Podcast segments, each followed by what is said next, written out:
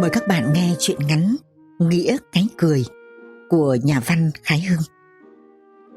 Thanh Vân ở tòa án về trong lòng hớn hở vui mừng. Cái án ly dị tòa xử cho nàng hoàn toàn đắc thắng. Nàng được kiện, được nhà, được con. Được nhà nàng cũng chẳng cần vì nàng giàu. Được nuôi con, nàng cũng không thích vì nàng có yêu gì thằng con mang tên họ người cha mà nàng ghét đâu. Nhưng nàng sung sướng vì đã làm cho người chồng khốn nạn kia khổ sở về đường vật chất, vì nỗi khánh kiệt gia tài. Khổ sở về đường tinh thần, về bản án ly dị, đã phải xa lìa đứa con yêu. Đó là cách trả thù kẻ đã không biết làm cho nàng được hưởng hạnh phúc vật chất của thế kỷ vật chất này. Hai năm trước, nàng lập kế biệt cư để lĩnh nửa tháng lương của chồng cũng chỉ có mục đích trả thù chồng nàng cáu tiết đã xin từ chức tham tá để khỏi nộp vợ mỗi tháng 90 đồng. Chồng nàng xin từ chức, tức xin ly dị. Trên con đường từ tòa án về nhà, Thành Vân mủm mỉm cười thầm, tưởng tới cái cảnh nghèo nàn của người chồng đáng ghét. Về tới nhà, Thanh Vân vào phòng ngủ khóa trái cửa lại rồi nằm vật trên giường cười lăn lộn, cười sắc sụa, rồi cười điên rồ, cười chảy nước mắt nước mũi. Bỗng nàng im bặt, đang vừa thoáng thấy mình trong gương, cái mặt dữ tợn, bộ răng nhe ra như con ác thú, cặp mắt sáng quắc, long sòng sọc như cặp mắt con diều hâu đứng rình bắt con chim.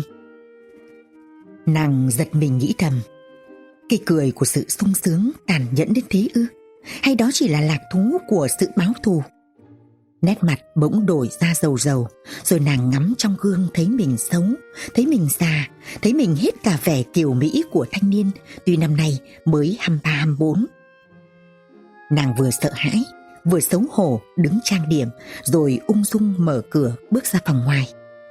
Thốt nhiên, Thanh Vân mỉm cười vì vừa trông thấy đặt trên bàn một tờ báo mà nàng thích đọc. Tờ tuần báo. Mở tới một tiếng cười ra đọc, nàng ôm bụng cười, cười như nắc nẻ, cười ngặt nghẹo.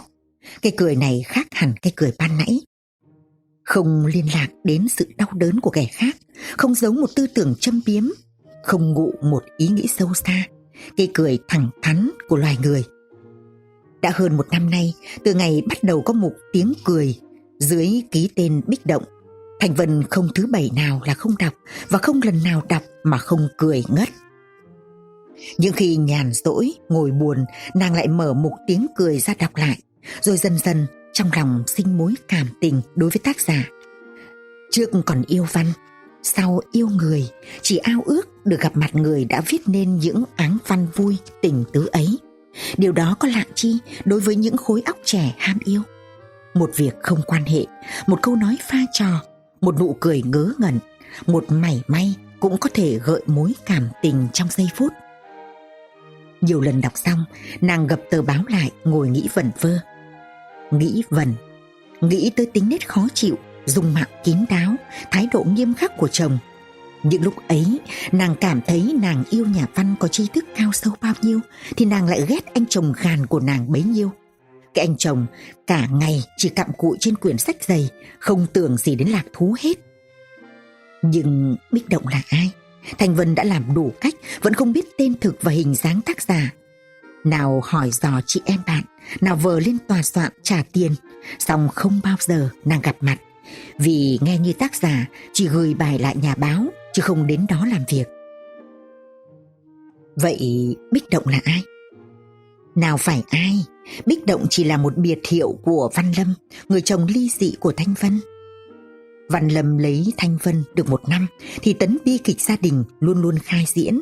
Không phải vì thiếu tiền đâu, có lẽ tại vì nhiều tiền quá. Văn Lâm thấy vợ diễu và hay khoe của nên lấy làm khó chịu. Chàng lại có tính hay nghĩ ngợi, cứ tưởng người ta cho mình vì ham của mà lấy Thanh Vân. Rồi đối với vợ, chàng sinh ra lãnh đạm để tỏ lòng mình không thiết tiền. Từ lãnh đạm tới ác cảm, con đường thực không xa. Trong gia đình mà có sự ác cảm, chồng ác cảm vợ, vợ ác cảm chồng thì coi còn một cách là bỏ nhau thôi. Kể ra Văn Lâm cũng muốn bỏ vợ cho xong chuyện đi. Không yêu vợ nữa, chàng không đỡ để một người đàn bà kia vì chàng mà không được hưởng hạnh phúc gia đình. Chàng chỉ muốn buông tha người ta ra, cho người ta được tự do muốn lấy ai thì lấy. Đã không ưa nhau thì ở với nhau làm gì? Người vợ thì không nghĩ thế, bỏ thì nàng vẫn quả quyết bỏ, nhưng nàng có ý báo thù kẻ đã tiêu diệt một đời thanh xuân của nàng. Nàng lập tâm làm cho chồng nàng đau đớn, khổ sở, khốn nạn, nàng mới hả giận. Một sự lạ xảy ra trong đời Văn Lâm. Từ khi vợ làm khốn đốn, chàng bỗng trở nên một người vui tính. Mỗi tin buồn, bất cứ xa con, mất nhà, như một xúc động làm đầy một đóa hoa trong tri thức, trong tâm hồn của chàng. Chàng vui thật, chứ không phải là giả dối nữa. Anh em bạn thân thấy chàng nô đùa luôn mồm, khôi hài luôn mồm, chơi bời phóng đãng thì lấy làm lo buồn, cho rằng chàng chôn sầu muộn và trong lạc thú cho qua thời khắc. Rồi chàng bị quẫn bách, không công việc làm, hết tiền nuôi thân, hết tiền trả học phí cho cháu, đứa cháu mồ côi cha mẹ. Một hôm bụng đói, không nhà, lang thang trên đường phố vắng, chàng nghĩ chuyện đời mà cười tức bụng. Bỗng một ý kiến mở ra trong trí.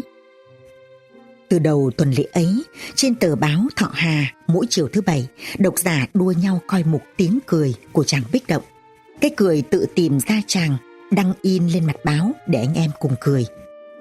Đó chẳng phải cách trả lời có nghĩa lý sâu xa, êm đềm đối với sự báo thù nhỏ nhen của người vợ chăng? Viết báo này đối với Vân Lâm đã thành một sự cần thiết. Mỗi nụ cười chàng moi ở trong tim ra, một cái đời éo le khốn nạn của chàng ra. Chàng đem đổi lấy cơm áo cho chàng, lấy học phí cho cháu. Nhưng sự rất lạ, rất quý mà nụ cười ấy đã mua được mà chàng không ngờ tới là ái tình của người vợ ly dị, là cái cảm tình kẻ thù oán chàng. Còn Thanh Vân, nàng cũng không ngờ đâu rằng người đã làm cho nàng vui, người đã làm nàng yêu lại chính là kẻ mà nàng ghét, mà nàng đã cố làm cho khổ sở.